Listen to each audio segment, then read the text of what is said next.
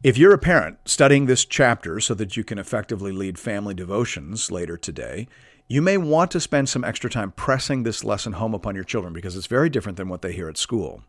Uh, what they hear from the culture generally, depending on where they go to school. But this is a, a very common notion in the culture that if you have a feeling, you should express it. The bigger the feeling, the more urgent the need to express it. But here the Bible is saying just because an emotion is real or justified does not mean that there is wisdom in expressing it. It's okay to have an unmanifested feeling. We give far too much authority to our feelings in contemporary culture, and we practice far too little discernment with respect to the expression of those feelings. Sometimes wisdom means talking back to your feelings. Sometimes you have to ask questions. Why do I feel this way? Is what I'm feeling reasonable? Am I being selfish? Am I being petty? Would it be better in the long run just to forget this incident and move on? Not everything has to be processed. We don't actually always need closure. As the Apostle Paul asks in 1 Corinthians 6 7, why not rather suffer wrong? Sometimes giving full vent to your feelings and conducting an exhaustive audit of your situation does you more harm than good. Now, listen, you can't always eat it, and you should not always eat it. But sometimes you should. A wise person understands when and why that is.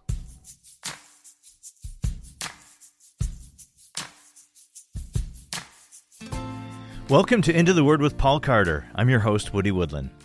This chapter is filled with practical wisdom that moms and dads would be wise to pass on to their children. We've got advice on working hard, speaking carefully, and managing our emotions.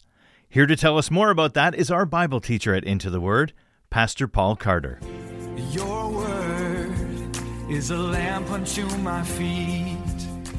If you have your Bible with you, I'd love for you to open it now to Proverbs chapter 12. Most commentators understand the Proverbs in this chapter as having been laid out in a largely random fashion. Bruce Waltke perceives two subunits here, verses 1 to 14 having generally to do with speech, and then verses 15 to 28 having generally to do with deeds. Once again, we'll notice the dominance of the two ways or two choices metaphor throughout. Now, given the nature of this material and the time parameters we're trying to observe here at Into the Word, I'll try and focus my explanations and expansions where they are most needed. Hear now the word of the Lord, beginning at verse 1. Whoever loves discipline loves knowledge, but he who hates reproof is stupid. So here again, we have a fairly stark contrast. One can choose humility and openness to correction and discipline, or one can be arrogant and refuse all instruction. One way is wise, and one way is stupid.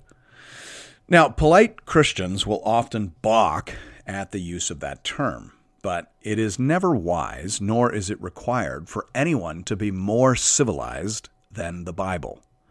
The Bible does not consider it helpful or loving to obscure the truth, and the truth is that some behaviors are dehumanizing and should be rebuked and called out as such. What the sage is saying here is that a human being does not come preloaded with everything he or she needs to be successful in life. To receive that additional content, you have to be humble and willing to learn. If you are, then you will continue to grow and increase in your capacity. If you are not, then you will slowly but surely descend to the level of the beasts. That's literally what the word stupid means. The Hebrew word used here means to behave like a dumb animal. It means literally to be stupid, brutish, or foolish. That's from the dictionary. So the Bible has a category for that kind of behavior, and so should we. Matthew Henry, commenting on the King James Version of this verse, says here He that hates reproof is not only foolish, but brutish, like the horse and the mule that have no understanding, or the ox that kicks against the goad. Closed quote. So if you want to live like an animal, then decide that you know everything there is to know. Decide that you don't ever need to be shown how to do anything. Every time someone tries to teach you something, just say quickly, Oh, I know, I know, I know. Now, of course, you don't know. And because you were offended by the suggestion that you didn't know, you never will know. And you'll die as ignorant and stupid as the day you were born. Or you could be wise. You could say humbly, Show me that again. And, and thanks for that. And thereby set yourself up for further instruction and rapid growth in skill and knowledge. As always, the choice is up to you. But just remember, as Derek Kidner reminded us, choices ripen into character and so into destiny. Now, listen, parents, I realize as you uh, teach this material and maybe even play this podcast episode to your children, you may need to debrief them why the Bible uses a word that perhaps you have taught them not to use. And you can tell them that this is not a word that you should throw out as an insult. This is a category you should be aware of as a young person. There is a way to be stupid, there is a way to be brutish, and that way is to ignore and reject the instruction and improvement that your Creator has made available to you. Don't do that. Maybe don't use the word when you're talking to your friends and, and, and playmates at school, sure. But be aware of this category because being aware of it is part of what will make you wise and successful. Verse 2 A good man obtains favor from the Lord, but a man of evil devices he condemns. Here we're reminded that God is no passive observer of the human experience. He's an active participant. God enters the game and puts his thumb on the scale in favor of those who do good. He works actively to achieve the downfall of the schemer. And of course, whatever God works at, he achieves. So the man of evil devices will be condemned either in this life or the next. Verse 3 No one is established by wickedness, but the root of the righteous will never be moved. Here we return to one of the main themes in the book of Proverbs, which is the long term stability of the righteous. Tremper Longman III says here Those who act wickedly will not have stable lives, but those who are righteous will. People perform wicked acts to get ahead in life, he puts in brackets here steal money, cheat others, lie to cover their tracks, close bracket. But according to the sages, these acts do not lead to stability, but to trouble. Wickedness complicates life by making it tumultuous. Closed quote. Long term stability in this life and the next is achieved through wise action. Wise action rooted in the fear of the Lord. You could almost call that the theme of the book of Proverbs as a whole. Verse 4 An excellent wife is the crown of her husband, but she who brings shame is like rottenness in his bones. Now, this is the one sentence version of the principle that is expounded at greater length in Proverbs 31. The fact that this theme receives so much attention in the book of Proverbs suggests to some that the original anthology was presented to the royal son prior to his engagement, the objective being to help the son make a wise choice in terms of his future bride. Now, of course, we're not sure exactly how much input a royal son would have on the choice of a bride. It does seem that while marriages were suggested and arranged by parents, the children did often have a sort of right of refusal. And thus it may be true that the wise father here is speaking into his son's sense of priority. And wise fathers today ought to do the same. I think it would be fair to say that a young man often prioritizes physical appearance too highly. And so we notice here that actually very little is said about that in the father's counsel to the son, here or in Proverbs 31. Much more is said about her wisdom, her industry, her character, and the value that she brings to the household. A wise son is going to think about those things because a wife is forever and beauty tends to fade rather fast. So, a good parent, then and now, is encouraging his or her child to think broadly about the things that make for a happy and stable marriage. Verse 5 The thoughts of the righteous are just, the counsels of the wicked are deceitful. The word translated there as thoughts refers to plans and intentions. The idea then is that people's plans are an extension of their inner life. Derek Kidner gives this proverb the heading, As the man, so the policy. Close quote. I think that's exactly right. Verse 6 The words of the wicked lie in wait for blood, but the mouth of the upright delivers them. The Hebrew here is very vivid. The first half of verse 6 is literally, the words of the wicked are an ambush of blood. Close quote. The focus here obviously is on outcome. Wicked words lead to violence and death, whereas the words of the righteous deliver them. Verse 7 The wicked are overthrown and are no more, but the house of the righteous will stand. Again, that's another way of stating one of the primary themes in the book of Proverbs which has to do with the long term stability of personal righteousness. Verse 8 A man is commended according to his good sense, but one of twisted mind is despised. Now, ancient Israel, like most Eastern nations, even still today, was an honor and shame culture. Here, the father is pointing out that honor comes to the person of good sense, whereas shame comes to the one whose mind and thinking are chaotic. Verse 9 Better to be lowly and have a servant than to play the great man and lack bread. The Tyndale Old Testament commentary offers a slightly better or at least more understandable translation here. They have verse 9 as Better is a man of humble standing who works for himself than one who plays the great man but lacks bread. Closed quote. The idea here then is that it's better to be humble, hardworking, and honest. We would say better to be a middle class person than to maintain an appearance of wealth and fame when actually you've gone bankrupt, right? Aim for substance, aim for reality, aim for stability. That's the main idea here. Verse 10 Whoever is righteous has regard for the life of his beast, but the mercy of the wicked is cruel. I remember seeing a meme a while ago that said something to the effect of In hell, God will treat you the way you treated your animals. Now, obviously, I'm not sure that's true in any sense, but it does mirror the essential message of this proverb, which seems to be saying that God cares how we treat the creatures that have been entrusted to us. A righteous person is gentle with his beast. I read once that after the Welsh revival, the mules that had been used in the mines were no longer responsive to the miners because they were completely unused to kindness. Once the miners were converted, they no longer had the heart to beat the mules.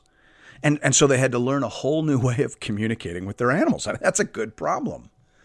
Righteous people learn to manage their animals without brutality.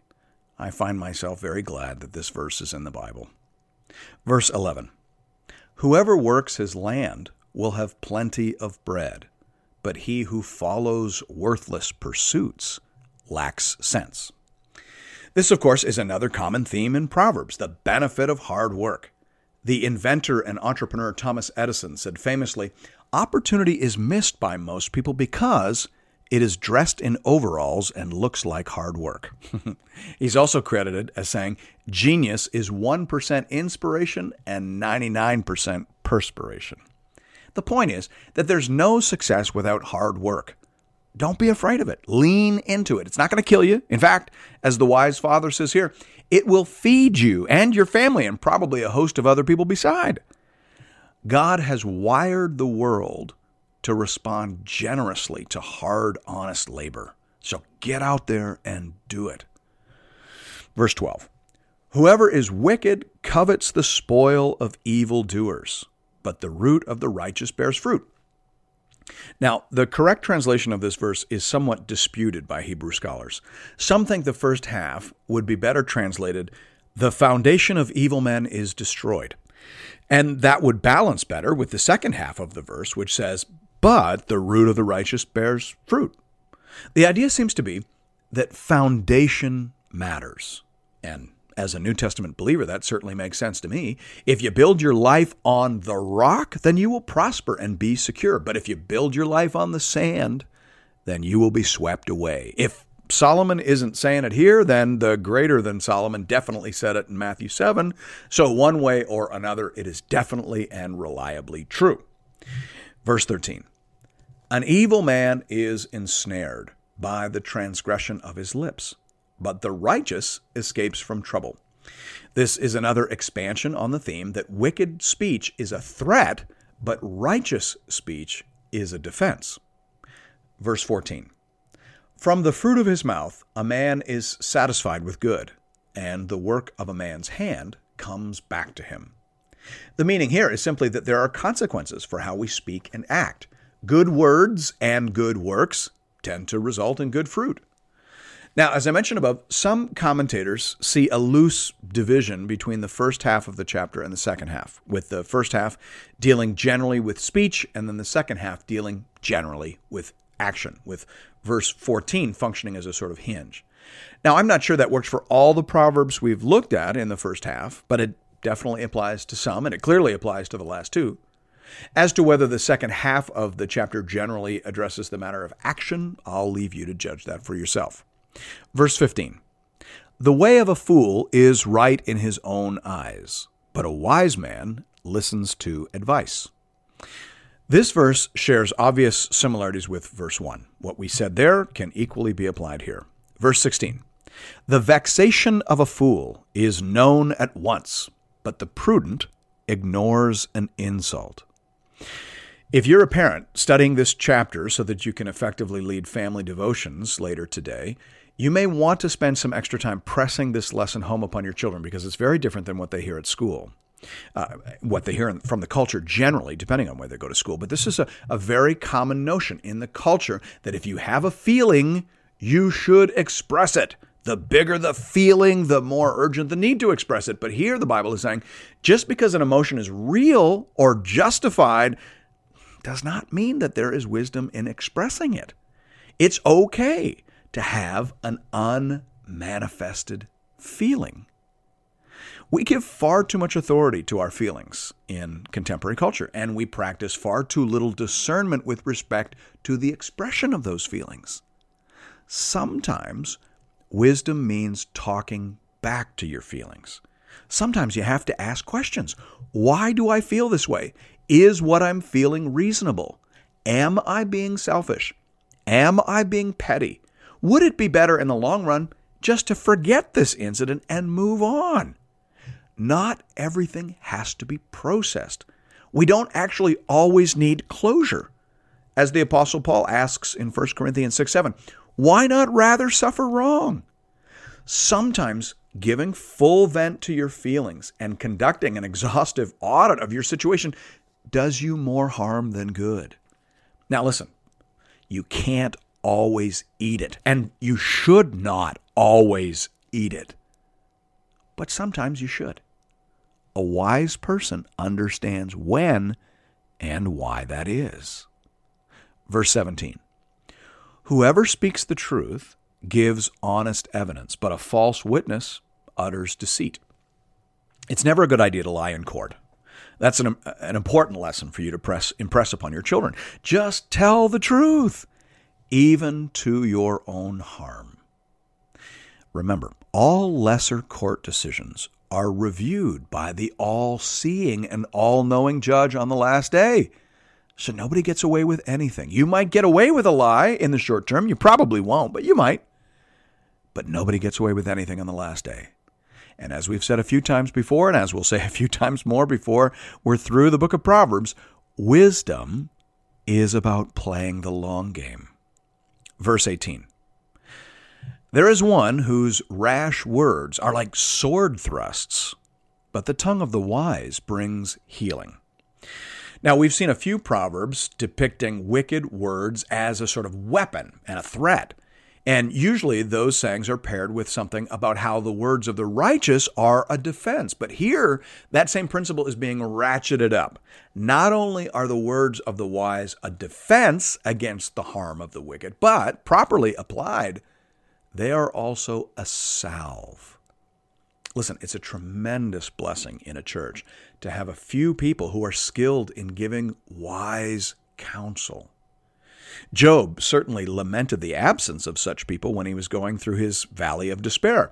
The poor theology and rigid worldview of his three friends resulted in their bringing further harm and injury to him, as opposed to the healing that is spoken about here.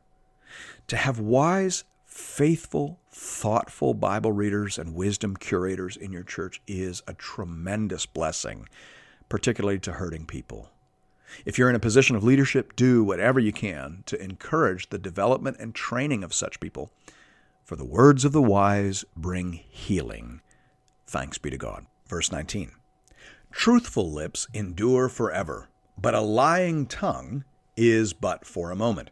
Again, long term stability is found in righteousness and truth, whereas those who depart from these things will eventually perish. Play the long game.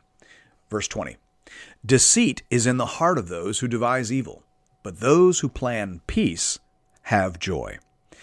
This proverb is making the same point that was made in verse 5, which could argue against Waltke's suggested arrangement. Everything that was said there could equally be applied here, with the addition here that the policies of the good man or woman bring joy, presumably to him or herself and also to others. Verse 21 No ill befalls the righteous, but the wicked are filled with trouble. While acknowledging the general truth at the heart of this proverb, Tremper Longman III goes on to say, However, anyone with a modicum of life experience realizes that this cannot be taken as an ironclad promise, nor can it be used as a barometer of righteousness of other people in the way that the three friends of Job so used it. Closed quote. That's a good reminder. We're supposed to read Proverbs in conversation with Job and Ecclesiastes. Generally speaking, Proverbs focuses on the matter of design the world is wired to reward the righteous and to punish the wicked. So, verse 21 is true in that sense. However, it must be read in conversation with the book of Job, which explores the matter of dark providence. Sometimes the believer is caught up in purposes of judgment or redemption that temporarily distort or obscure the normal working of things. Ecclesiastes must also be consulted as it explores the tension between what ought to be and what is in a fallen world, groaning under the influence of the curse and longing for the renewal and restoration of all things. You get ridiculous errors like the prosperity gospel when you camp out in one verse while shutting your ears to countless others. A wise person listens to the whole conversation before attempting a summary. Verse 22 Lying lips are an abomination to the Lord, but those who act faithfully are his delight. This verse is a logical complement to verse 19. We might combine them and say that because lying lips are an abomination to the Lord, they will not endure, whereas because faithfulness is his delight, the truth speaker will endure forever. Verse 23 A prudent man conceals knowledge, but the heart of fools proclaims folly. This proverb is a cousin to the one we met in verse 16. Just as it is wise to exercise some management over your feelings, so too it is wise to be discreet with your thoughts. It's okay not to play the game of life with all your cards face up on the table. A wise person keeps some things close to the vest. In an age obsessed with authenticity and total transparency and living life online, this proverb brings some much needed correction. A little privacy and discretion is a good thing. So, just like it's okay to have an unexpressed feeling, we need our kids to understand it's also okay to have an unverbalized thought. Verse 24 The hand of the diligent will rule, while the slothful will be put to forced labor. Here again, we see the wise father revisiting a common theme. He wants his son to understand that he who does his homework rules the world. Effort now, reward later. That's how the universe is wired. If you figure that out young, son, daughter, the world is truly your oyster. Verse 25 Anxiety in a man's heart weighs him down, but a good word makes him glad. Here we have a lovely little reminder about the positive impact of verbal encouragement. Parents, we need to understand that our words have the power of life and death in them. Now, of course, this doesn't mean that we never bring correction to bear upon our kids. Of course we do. And of course, our children must be wise enough to receive that. See verse 1 and verse 15. But we must be wise enough to know how much correction any child can bear. And we must be careful to complement our words of correction with an appropriate ratio of encouragement and praise. That's true for parents, that's true for all people. Listen, we're living in uncertain times, and leadership in the future will be exercised by those who are characterized by a non anxious presence people who understand, people who see the whole board, people who provide wise counsel and faithful encouragement. Be that kind of person, and you'll be a blessing to your children and to many more besides. On that note, verse 26 says, One who is righteous is a guide to his neighbor, but the way of the wicked leads them astray. So here we're reminded that whether you're wise or foolish, whether you are righteous or wicked, will affect not just yourself, but all those you have influence over. We are social creatures, and we cannot help but encourage or discourage, enlighten or confuse, edify or mislead the people around us. Which is why heaven wouldn't be heaven without a final separation. Jesus in Matthew 13, verses 40 to 43 says, Just as the weeds are gathered and burned with fire, so will it be at the end of the age. The Son of Man will send his angels, and they will gather out of his kingdom all causes of sin and all law breakers, and throw them into the fiery furnace. In that place there will be weeping and gnashing of teeth. Then the righteous will shine like the sun in the kingdom of their Father. Close quote. That word then there really matters. The righteous will not, the righteous cannot shine like the sun if he or she is surrounded by foolish and wicked people. We are influenced by others. We are not our best when we are wrestling with the negative influence of other people. That's an aspect of human nature. We are social creatures. We're nowhere near as independent in our thinking and acting as we would like to think. Verse 27 Whoever is slothful will not roast his game, but the diligent man will get precious wealth. The basic idea here is that the lazy person will do nothing to improve upon their resources. They won't even cook what they catch. Whereas, in contrast, the diligent person makes precious wealth. He takes what he has and improves it. Verse 28 In the path of righteousness is life, and in its pathway there is no death. This verse could serve as a summary statement for any number of chapters or for the book of Proverbs as a whole. There is a path that leads to life. Those who are wise walk faithfully upon it. Thanks be to God. Yes, amen to that. There is a path that leads to life, and that's a path that all of us as parents are eager to see our children finding and following. That was a longer chapter, but was filled with practical guidance and inspired instruction. As always, friends, if you are looking for more Bible teaching from Pastor Paul, you can find that over at the Into the Word website at intotheword.ca. Or you can download the Into the Word app at the iTunes Store or on Google Play. You can also connect with Pastor Paul and with other Bible readers on the Into the Word Facebook page. Just enter Into the Word into the search bar. And we'll see you right back here next Sunday morning as we continue our journey together through the whole counsel of God. We'll see you then. Your word is a lamp unto my feet